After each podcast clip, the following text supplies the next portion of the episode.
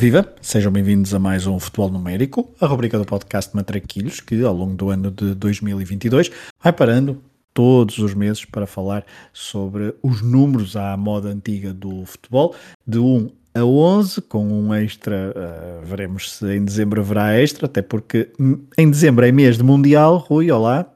Olá, Fregoso! Mês de Mundial que normalmente costuma ser o mês 6. Sim, bem visto, bem visto. Aliás, nós nos últimos dias temos acompanhado várias efemérides de fases finais, não só de mundiais, mas também de europeus, e lá está, vamos entrar aqui numa dimensão paralela em que novembro e dezembro não vamos poder pelo menos fazer este dia na história, porque este dia na história nem sequer particular está em quase. Exato, até porque depois o Mundial vai ser praticamente mais até em dezembro, e dentro de alguns anos, quando estivermos a fazer quando vamos ser um bocado inundados de datas e de efemérides, ali no final de novembro e início de dezembro, em relação ao Mundial, que depois logo se fará como é que a história o classificará. Antes de realizar-se não tem grande reputação, não só pelo sítio que o acolhe, mas também pela mudança de calendário, porque, Rui, normalmente este mês 6 é um mês que nos dá imensa nostalgia daqueles verões escaldantes a ver futebol. Até porque o verão, lá está, começa já nos dias 20, mas o verão a sério começa com o jogo de abertura, e ao longo das últimas décadas temos acompanhado algumas desses jogos, que nem sempre são necessariamente os mais brilhantes, mas é o momento em que o nosso entusiasmo está nos píncaros. É verdade. Olha, deixa-me mudar um bocadinho a agulha. Número 6, vamos bater se calhar um bocadinho, hoje vamos falar do Roberto Carlos Augusto, porque o Roberto, apesar de já termos falado do Roberto Carlos no episódio de março, número 3, mas o número 6, de uma forma mais convencional, não tanto argentina, se quisermos, é o trinco. E agora a minha pergunta é, duas numa, qual é o jogador que te vem mais à cabeça quando pensas no número 6 e como é que gostas mais dos trincos? Gostas mais dos trincos daqueles mais refinados, com posse de bola, com, se quiseres, um Busquets, ou então, olhando só para a realidade portuguesa, se preferes um trinco mais trinco, mais polvo à Fernando, ou mais à Xavi Garcia, ou até, nos últimos anos, até o Sporting com o Palhinha.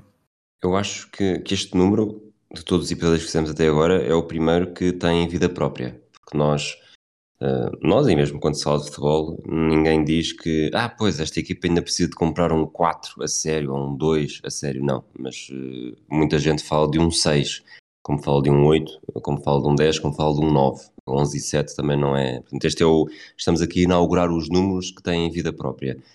Respondendo à tua outra pergunta, para mim, o 6, o primeiro 6 que me vem à cabeça, e também por isso, eu diria que é o tipo de 6 que provavelmente mais aprecio, sabendo que estou com isto a fazer aqui a certidão de óbito de outra rúbrica do podcast de Matraquilhos, é Paulo Sousa.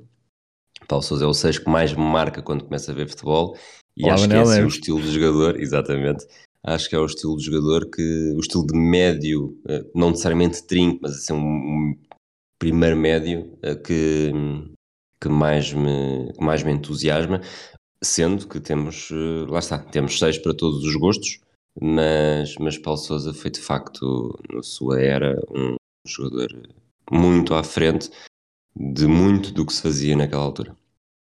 Eu também confesso que Paulo Sousa é daqueles nomes da infância que tive muita pena depois de no Euro 2000 ele não ter a preponderância que os outros colegas de geração tiveram, mas fascinava-me sempre aquelas suas noites europeias, já com a Juventus e com o Borussia Dortmund, por exemplo, e depois também com o Inter. Eu não tenho nenhuma memória do verão quente, da sua saída, nem da polémica. Quando comecei a ver futebol e quando comecei a gostar muito de Paulo Sousa, estava completamente aliado dessa dinâmica clubística, ainda por cima não era nenhum desses dois clubes, portanto era ainda mais fácil, diria, e sempre gostei muito de Paulo Sousa, e até como treinador tive sempre muita pena, quer dizer, ele tem uma carreira bastante peculiar, fora da norma, interessante, consigo classificá-la dessa forma, apesar de nos últimos 2 anos ter feito algumas escolhas surpreendentes, e veremos até o que é que dá a próxima carreira, os próximos passos da carreira de Paulo Sousa como treinador. Mas é alguém que eu gosto muito. Peço desculpa, Manuel Neves, mas o Paulo Sousa mas já, como é que classificas o Paulo Sousa? Não, eu não diria que... Eu acho que está mais próximo de um Busquets, se quisermos irmos para uma dicotomia mais contemporânea, mas também sabia ser durinho, se fosse preciso. E são imagens do 6-3, por exemplo, que já fizemos o flashback com o Manuel Neves. Nota-se bastante bem essa capacidade que ele tinha para a dureza, mas era, acima de tudo, onde ele se metalizava, e estamos a falar numa altura em que os quartetos defensivos, na sua maioria eram quartetos defensivos, não tinham centrais que soubessem verdadeiramente sair a jogar. O Paulo Sousa era ali um primeiro grande elemento de construção e criação, tanto que, corrijo-me se eu não estou a dizer algo mais neira, mas qual é que era a alcunha que lhe deram em Itália? Oi, não me lembro. Regista, seria? Provável, agora só tenho medo de estar a pôr os pés pelas mãos em relação ao Rui Costa, mas acho que era isso. E de facto... Não, ele regista, sim.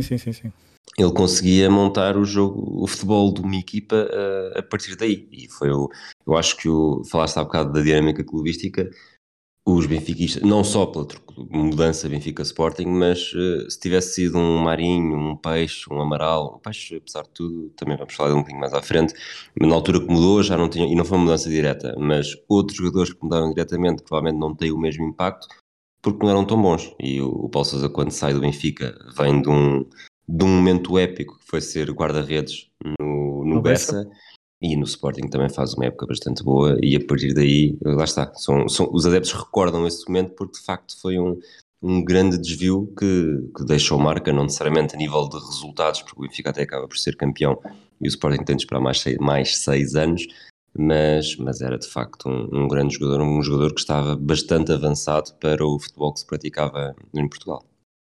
E já agora, já que isto é livre, faço-te uma pergunta, para além de Benfica e Sporting, que clube associas mais rapidamente a Paulo Sousa? É uma pergunta difícil, porque Inter, Panathinaikos e afins, esquece, acho que não, até porque, se bem que a minha casa, a casa onde eu cresci, neste momento ainda tem um póster do Paulo Sousa equipado à Inter no lado de dentro da porta do meu quarto. Mas entre Juventus e Dortmund, apesar de tudo, gostei mais da era Dortmund, porque gostava mais do Dortmund, mas apesar de tudo acho que associo mais à Juventus. Eu é isso, até porque associo ao Calcio, não é? E portanto a parte da Juventus vem ao de cima. Não esquecer que jogou duas finais da Liga dos Campeões consecutivas por 2 clubes diferentes e venceu-as, primeiro com o Juventus e depois com o Borussia Dortmund. Curiosamente, com o Borussia Dortmund ele não era o número 6. Quem era o número 6 nessa altura era um outro jogador bastante carismático e bastante emblemático da década de 90, que em 96 foi campeão europeu também com o número 6, e que depois em 97... ganhou a Liga dos Campeões, a sua única Liga dos Campeões com o número 6, falo de Matias Sammer. Sim, outro jogador que dava, pelo menos na minha infância, que eu gostava imenso, mas lá está, todos os jogadores do Dortmund tinham sempre um lugar especial para mim, mas o 6, há sempre aquela diferença de 6 de posição, 6 camisola, há quem conseguia acumular as duas, outros nem tanto, outros acumulavam só às vezes, também acho que vamos falar um bocadinho do Xavi mais à frente, mas Paulo Sousa é que acaba por ser um início de conversa que é bastante valioso e acaba por ser, por entrar bem aqui neste episódio de 6, mesmo sabendo que pronto, a próxima encruzilhada que eu tinha com o Manuel Neves neste momento deve estar on hold, porque ele está a decidir se vai renovar o contrato ou não. E comigo também não posso renovar o contrato, porque eu também já estou farto de dizer bem do Paulo Sousa, portanto... Mas já estavas a falar aí do Xavi e do Iniesta, também já tinha, ao pensar neste episódio, reparei, não foi para este episódio, mas há aquela curiosidade que é partilhar um balneário praticamente de forma contemporânea ao longo de várias carreiras, de várias épocas no Barcelona e também na seleção espanhola, mas invertiam os números, enquanto o Xavi Hernández era o número 6 no Barcelona, era o número 8 na seleção espanhola e com Iniesta passava-se exatamente o contrário. Apesar de Iniesta, que marcou um golo na final, o golo célebre na Cidade do Cabo, com a camisola de número 6, Iniesta está longe de ser um 6, enquanto Xavi é muito mais 6, apesar de ainda haver Busquets atrás, muitas vezes. É exatamente por isso. O Iniesta claramente não é. O Iniesta é um gênio que até é difícil atribuir-lhe um número. O Xavi é um jogador muito mais próximo do 6 que poderemos idealizar, mas de facto no melhor Barcelona de sempre, acho eu, havia Busquets, e por isso torna-se mais complicado olhar para Xavi e dizer que é um 6, ou mesmo até que é um 8, porque havia muito pouco essa capacidade de conseguirmos pôr as coisas tão estanques. Mas Xavi é mais um jogador da onda de não necessariamente ser parecido com Paulo Sousa, mas ser dessa escola de jogadores que tratam melhor a bola e não são tanto um Roy Keane, ou, se quisermos, para continuar a falar de internacionais portugueses, um Petit. Pois, o Petit é um caso curioso, porque o Petit, não sei se ficou muito associado à sua imagem o facto de ter passado pelo Boavista. Claro que não está longe de ser um Paulo Sousa na forma como toca a bola, mas eu acho que também se passa um bocadinho, ou passou-se um bocadinho com a carreira de futebolista, o que está a passar um bocadinho com a carreira de treinador do Petit. Fica ali umas certas identidades que se vão criando na cabeça dos adeptos, mas depois, até quando se vai analisar, o Petit não era propriamente um tipo que só soubesse destruir. Tinha algum bom futebol nos pés, e como treinador o Boavista atualmente não é o Boavista de Jaime Pacheco, também gosta de ter bola e de jogar um bocadinho num futebol mais apoiado, mas é um 6 completamente diferente. O Petit, mas não seja, é muito bom construir carreiras de fisioterapeutas, porque se falarmos do Paulo Sousa ser muito bom com bola, mas também sabe ser durinho, eu acho que o Petit sabia ser durinho e conseguia ser bom com bola. Acho que está mais perto da escola, apesar de tudo, está mais perto da escola Roy Keane, que, diga-se de passagem, também não era tosco nenhum com os pés, do que da escola Paulo Sousa Xavi. Mas isso depois poderíamos estar aqui a longas horas a falar sobre cada característica dos números 6, e aproveito para trazer já um outro, e aqui, eu nem sei se chamaria trinco, se chamaria joker, mas joker num ponto negativo, que é um dos 6, e desta vez não te vou quitar a fazer perguntas sobre todos os 6 do primeiro ano, posso dizê-los, mas o 6 do Estrela da Amadora era o Andrade, e o 6, sobretudo quando as equipas jogavam muito, encaixavam muito bem em 4-3-3, o 6 marcava o 10 não necessariamente o número 10, mas o jogador, o cérebro da outra equipa. E se durante a década de 90 o João Pinto foi durante muito tempo o cérebro do Benfica, durante muito tempo o Andrade foi a antítese do João Pinto e talvez o melhor espelho do 6, que na verdade só existia para anular um adversário, porque o Andrade não era mau jogador, de facto, e foi internacional português pelo menos sub-20, e esteve nos Jogos Olímpicos de 96 também, salvo erro, mas era daqueles jogadores que tinham uma tarefa muito simples dentro de um jogo, e era uma tarefa que era sobretudo mais destruir do que construir, a não ser que se fosse construir expulsões por acumulação de amarelos.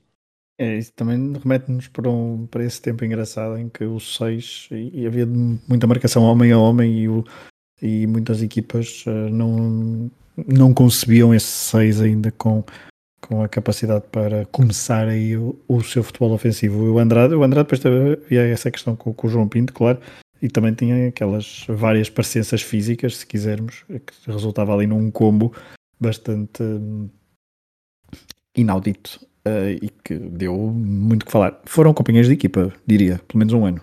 Foram. 2 anos, sim, 2 anos. 98, 99 e 99, 2000. Portanto...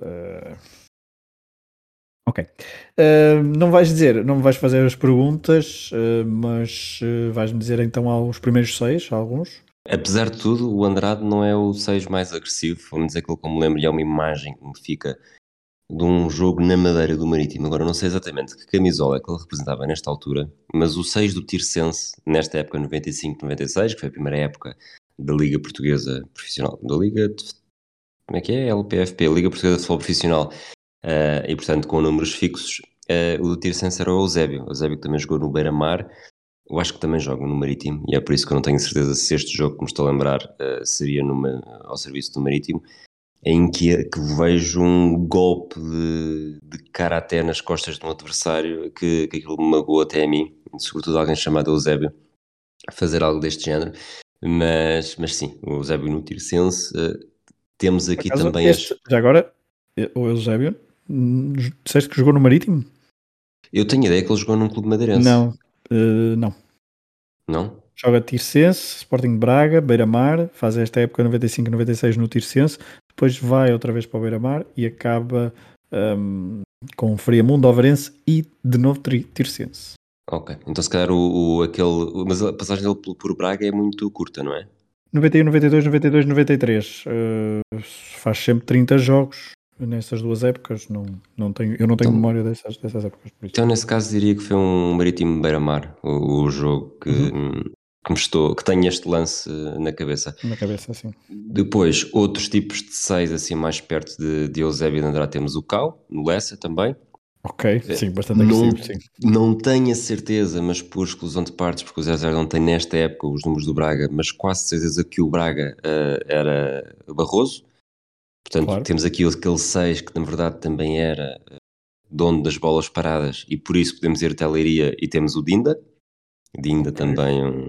Na verdade, e o Toninho nos Chaves também. O Toninho nos Chaves também marca uma, não confundir com o Tonhito, também marca uma geração de seis assim um pouco mais diferentes. Nos grandes, Lipcsei no Porto, Paulo Bento no Benfica, Vujacic no Sporting.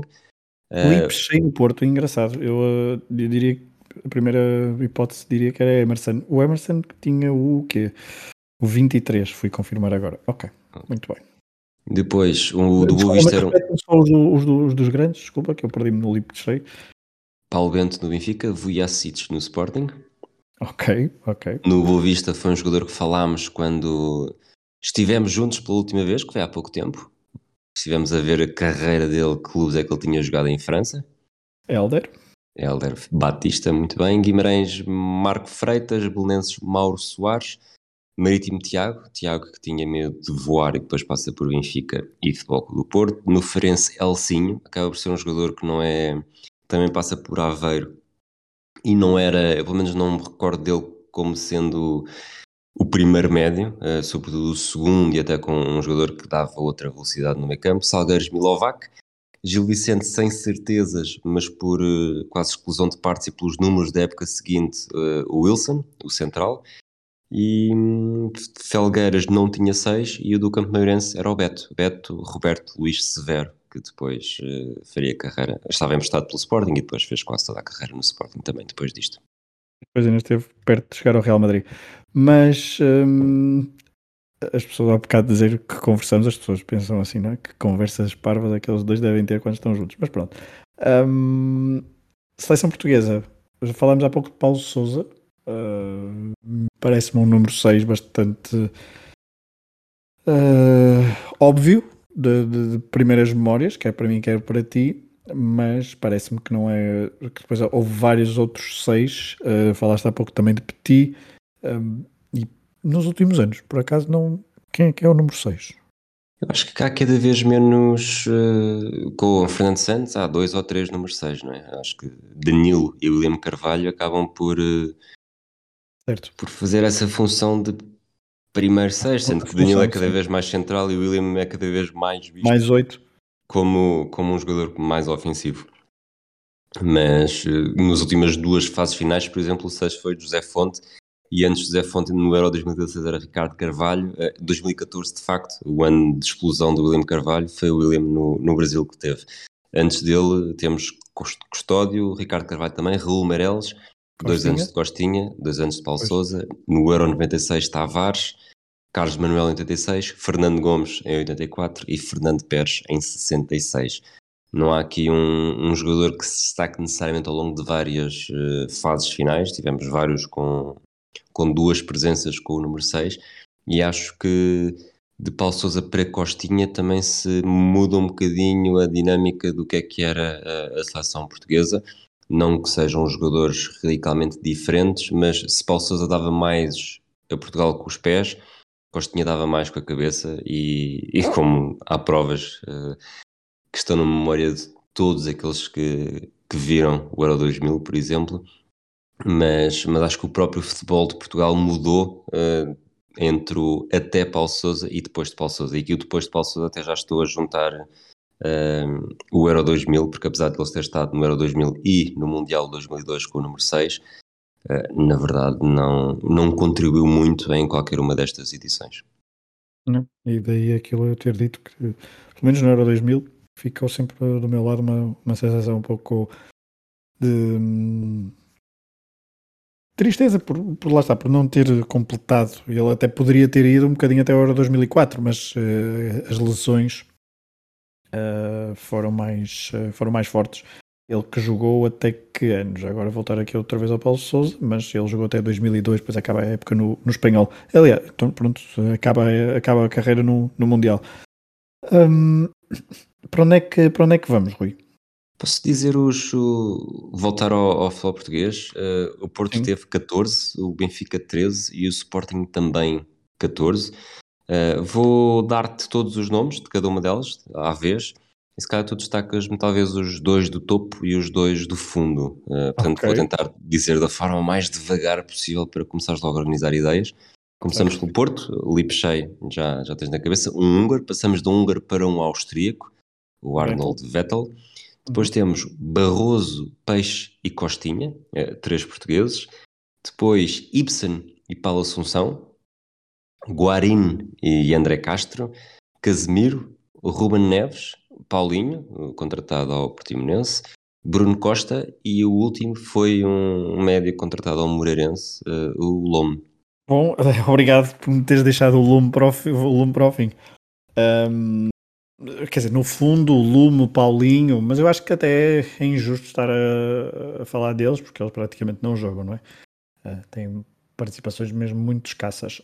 Diria que os dois primeiros do futebol de leste prometeram. O Lipcsei ainda fez uma época minimamente interessante a nível de número de jogos, creio. O Vettel é que não, se bem que o Vettel fica obviamente marcado por aquele golo na Luz, um golaço de pé esquerdo nos 0-5 da Supertaça, da segunda mão.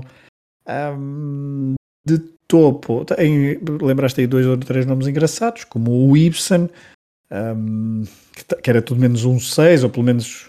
Quer dizer, ele até foi um 6 com Quadriance, que depois havia aquela história de querer Quadriance, que até era um treinador, olha, que gostava muito de usar os números e com as respectivas posições dos jogadores. Não é à toa que Postiga salvo erro até 10 nessa temporada, ou assim, uma coisa qualquer, porque ele quis jogar com o Postiga a número 10 numa primeira fase. Claro que ele depois mudou tudo. O Ibsen era um dos primeiros candidatos a número 6 nessa temporada, mas depois encontrou outro, Paulo Assunção, um dos melhores dos que tu disseste. Por isso, eu, se quisesse ficar com 2 de topo, ficaria com Costinha, claro. Costinha, que ao serviço do Porto tem apenas um grande momento, que é o de Old Trafford, mas era a regularidade. Resolve o primeiro clássico, não é? O primeiro clássico que joga, ou não é o primeiro? Não é o primeiro, porque acho que esse é o final da primeira mão. Já tinha na primeira volta, sim. Exato. Esse jogo fecha a primeira volta, portanto não é o primeiro clássico dessa temporada. E também não era o primeiro clássico do José Mourinho do Porto, porque já tinha feito, e dele também não, porque ele já tinha estado na época anterior. Mas Costinha... Paulo Assunção, Casemiro, Ruben Neves... Casemiro tem uma época apenas, ok? Ok, precisa excluir. Não ganha isso. Nada. Não ganha, portanto, nada. Paulo Assunção e Guarín, talvez, não? Guarín era também um outro tipo de 6, é verdade. Fica complicado, mas é por aí. É por aí, depois vai depender um bocadinho ao gosto pessoal. O Paulo Assunção escolho até por ser um bocadinho mais, não digo dicotómico em relação ao futebol mais apoiado dos dias de hoje, e que não havia tanto na altura, mas era um jogador muito importante no esquema, lá está, de Quadriance, que falamos há pouco. E que depois com o Josual também foi um esteio. Benfica, foram 13, começamos com Paulo Bento, depois Jamir, Tiago, que falámos há pouco, do medo de voar, Steve Harkness, Marco Freitas, Fernando Meira, Peixe, Petit, Reis, Javi Garcia, Ruben Amorim, Filipe Augusto e Ruben Dias. Temos aqui centrais, temos laterais esquerdos, temos o Reis. O Reis, quando dizes o Reis é o José António, não é? É o José António, sim. Muito bem, posso. Que tu disseste Reis, eu vou pensar Trinco, não me lembro nenhum Reis a Trinco, mas tem aí nomes, os primeiros nomes, até o primeiro grande sexto, se calhar Fernando Meira, não é? Dessa lista. Mais do que Paulo Bento? Ai, Paulo Bento, foi logo o primeiro, desculpa. Ok, está bem, peço desculpa. Não tens de honra a Paulo Bento, só que depois disseste aí uma série de jogadores que tiveram uma carreira bastante abaixo dos pergaminhos do Benfica e portanto fica de parte, mas mesmo assim o Paulo Bento não entra para o top 2 nem para o top 3, porque parece-me que Petit tem aí tem um peso, longevidade no clube, não é? Exato, é esse peso vem da longevidade, ele está apenas num título, certo? Ou ele chega a ser campeão com JJ, já não, ele sai em 2008, pronto. E portanto ele mas está num título, mas tem ali uma longevidade, tem ali era muitas vezes apenas ele e Simão os representantes do Benfica na seleção, e isso era também tinha sempre o seu peso em relação a outro nome, para além de Petit. Rubem Dias no final tem pouco tempo de Benfica, portanto eu fico sempre assim um bocadinho reticente, não é fácil. Mas sabes que ainda assim o Ruben Dias tem mais tempo do que parece à primeira vista. Eu não vou falar pelas épocas, porque lá está, épocas podem não querer dizer grande coisa. Portanto, vou aqui tentar procurar rapidamente por época quantos jogos é que ele faz. Mas ele estreia-se, ora bem, aqui, vamos ver isto aqui, são os colões de formação. 2015-2016 é a primeira época que faz em que está no plantel. 2016-2017 também não joga, 2017-2018 já faz 30, portanto faz 3 épocas a fazer 30 ou mais jogos, depois faz 30, 55 e 49, isto são os dados do 00. Portanto o Petit também vai para o Benfica em 2002-2003, será isso? Eu diria que sai um ano depois de ser campeão, portanto é isso, não é? É isso, 2002 faz isto logo a jogar, faz 6 épocas, é isso. A questão é, Ruben Dias tem estas 3 épocas, se não fica no top 2, ou nestes dois, quem é que lá colocas? Eu diria que Fernando Meira, Javi Garcia, talvez Reis. Ruben Meira também não faz muitos jogos. Não, o Meira, mas o Meira tem muito impacto, porque no meio daquele de Vietnã... Foi Sim. uma boa venda, foi uma boa compra, era português, lembro-me dessas questões serem sempre muito ressalvadas pela massa adepta, e de Reis também teve ali o Reis vem já numa fase diferente da carreira, tentar revitalizar, tem naquele Benfica espanhol, mas também não ganha títulos, ganha uma taça de liga. Ok, pronto, obrigado, confirmaste, não ganha títulos. Portanto, não, nem Reis, nem Meira, por isso, o que é que me sobra? Ruben Dias, Javi Garcia. Javi Garcia, e agora é adjunto, não é? Sim, aliás, temos aqui Paulo Bento, currículo treinador, Petit, currículo treinador, Javi Garcia adjunto, Ruben Amorim, currículo treinador. Portanto, aqui os 6 do Benfica dão aso para muitas coisas. E, curiosamente, fazendo já aqui a transição para o Sporting, os 6 do Sporting também têm aqui algumas coisas interessantes. Foram 14, começamos com Vujacic, como vimos há pouco, Pedro Martins, treinador, Delfim, Quiroga, André Cruz, Hugo, Adriano Silva, Pedro Mendes, Evaldo, e Evaldo para que também é um daqueles 6... Eu vou dizer isto, não... Vale o que vale, exato. Há Roberto Carlos, um lateral esquerdo que era marcado também por jogar com o 6. Por falar em marcado por jogar, um 6 do Sporting conhecido por marcar outros jogadores, Bularruz, depois Vítor Silva, Aquilani, André Pinto e João Palhinha. João Palhinha, desses últimos, tem o seu peso, mas não seja por ser campeão. Mas se eu tivesse de destacar aqui para o topo logo, André Cruz. Acho que... Apesar dele, na época do título, não é o número 6, não é? A época do primeiro título é o número 50. Era exatamente isso que eu estava a confirmar agora. É a época do segundo título. Acho que já é capaz de ser o 6. Deixa-me ver exatamente quando é que ele fez a transição. Portanto, ele chega em janeiro de 2000 e joga com o 50. Em 2000-2001... em 2000-2001... continua com o 50, portanto, das duas, uma, ou fiz aqui uma grande asneira, ou é só em 2001-2002 é que passa para o 6. É isso, 2001-2002 passa para o 6. Passa para o 6. Mas, portanto, tem um título com cada um dos números. Pronto. E ele nessa época ainda tem alguma... Ele faz a época completa? Faz alguns gols também.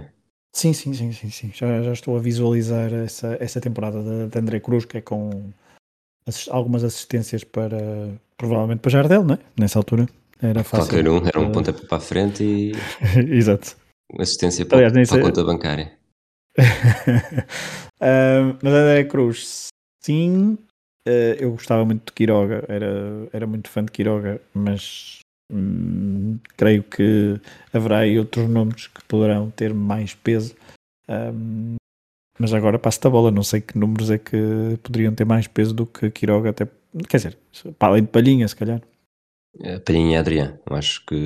É Adrián, sim, Adrián. Palhinha tem a vantagem de ser campeão, Delfim também foi campeão, o Quiroga não é campeão com o 6, acho eu, quase certeza, que Delfim e Quiroga, acho que Delfim é em 2000, portanto o Quiroga há de ser 2000-2001.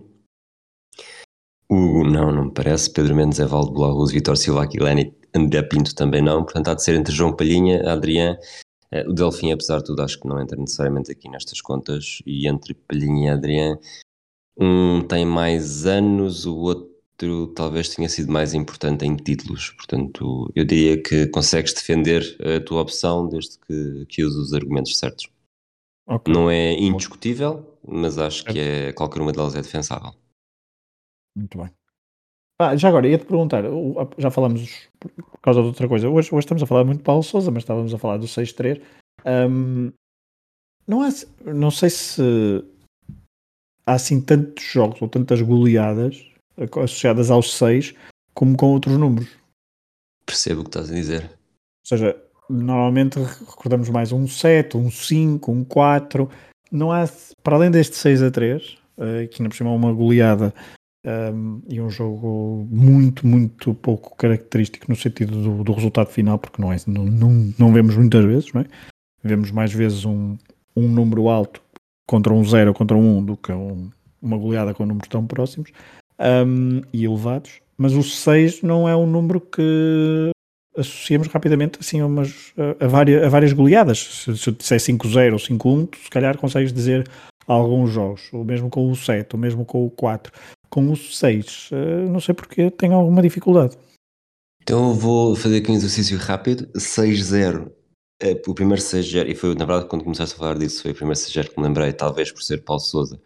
As maiores goleadas desta temporada em que o Paulo Sousa joga no Sporting, 93-94. Do Benfica é um 8-0 ao Famalicão, o do Sporting é um 6-0 ao Gil Vicente, portanto vou trazer esse 6-0. Isto tudo em cima do joelho, lá está, sem estudar nada. Uhum.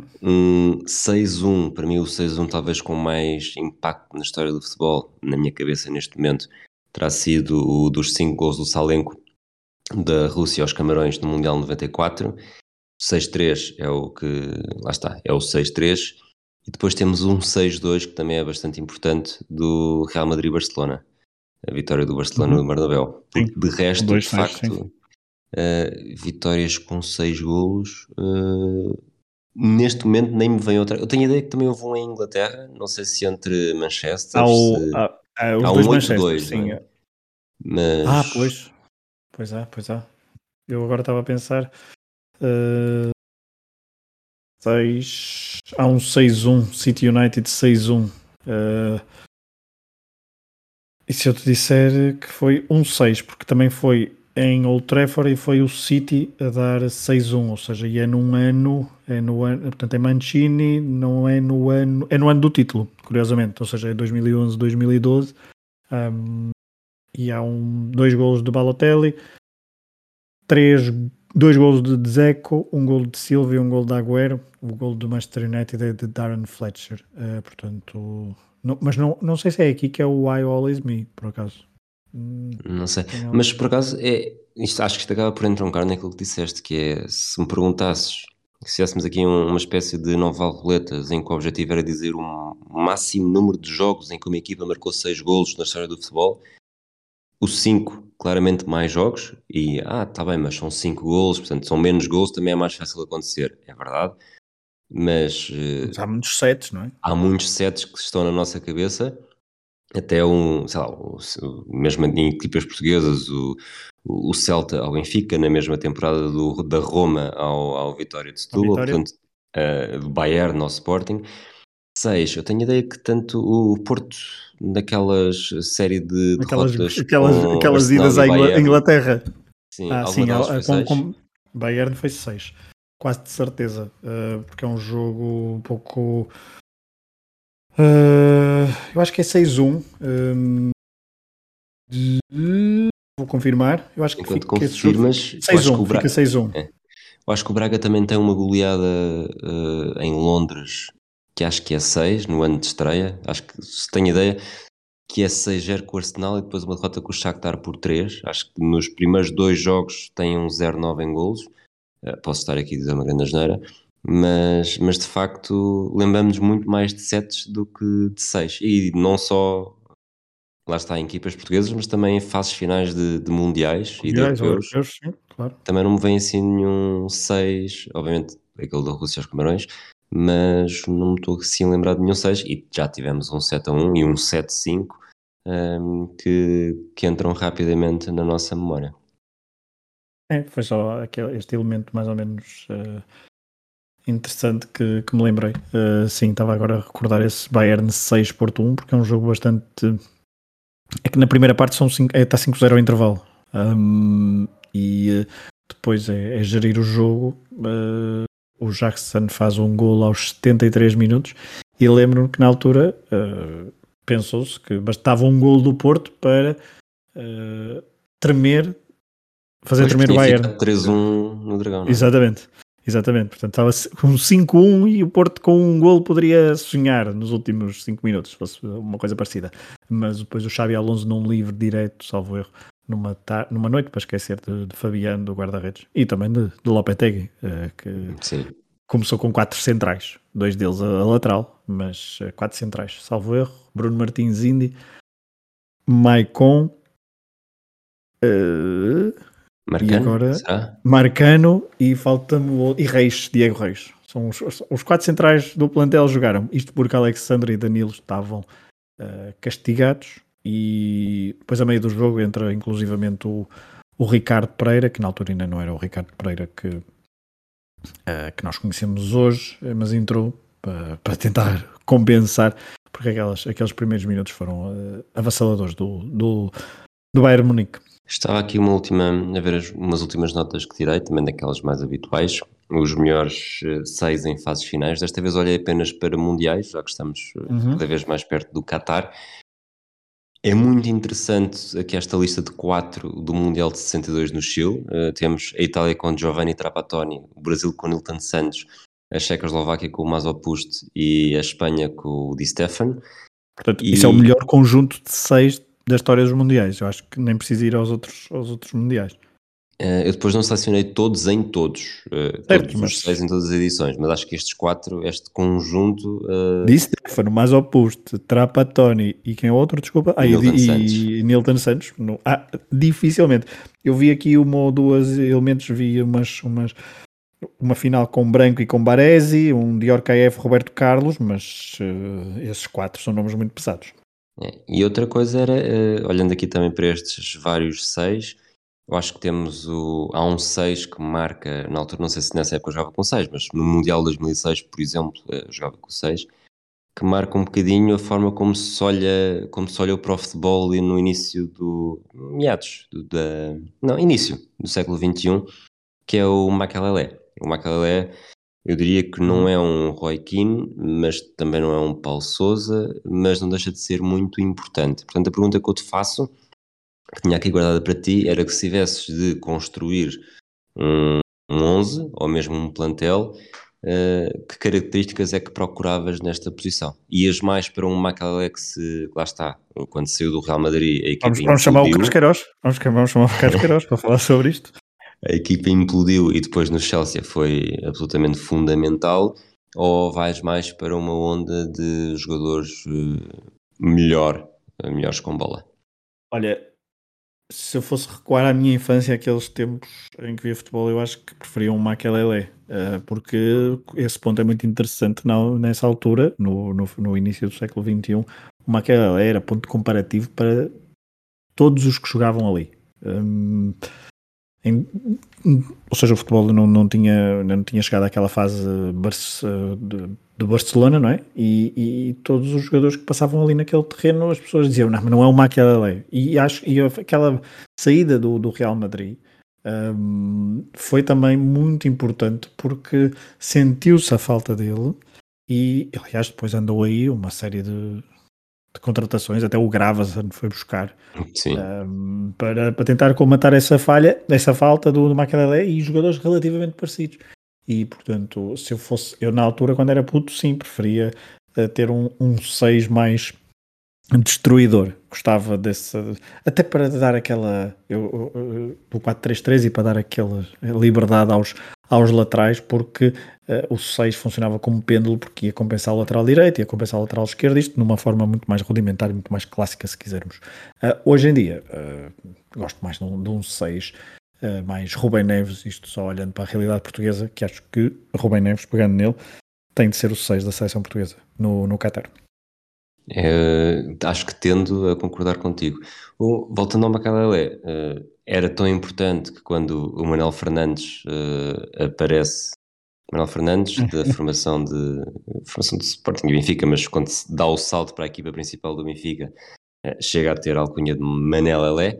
Mas o Makelele tem uma carreira bastante interessante, porque isto, quando se passa isto no Real Madrid, ele chega ao Real Madrid em 2000, vindo do Celta de Vigo, lá está aquele Celta espetacular que defronta o Benfica e depois ainda segue bastante em frente na competição. Chega com 27 anos ao Real, sai com 30, e antes disso já tinha aqui uma carreira longa no Nantes. Acho que não sei se joga necessariamente contra o Futebol Clube do Porto, mas está no plantel quando o Nantes é adversário do Porto. E ele, nesta altura, ainda não tinha aquela aura brilhante. Eu acho que a aura dele, ele tendo estado no cenário internacional francês a partir de 95, eu acho que mesmo só quando passa, só a passagem no Celta de Vigo é que começa a criar ali as raízes para aquilo que ele seria.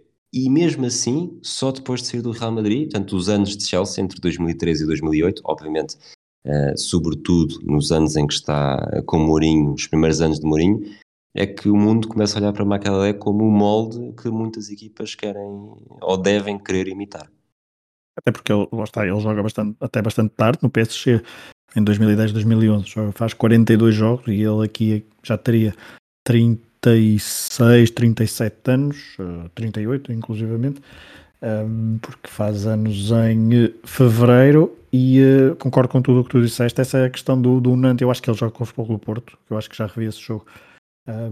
E acho que ele está pelo menos no jogo das Antas, e é engraçado porque ele, a primeira fase final, não sei se estavas a dizer isso, mas a primeira fase final que ele faz com a seleção francesa é só o Mundial da Coreia e do Japão, competição de sénior, porque naquela altura também havia ali a concorrência da pesada, não é?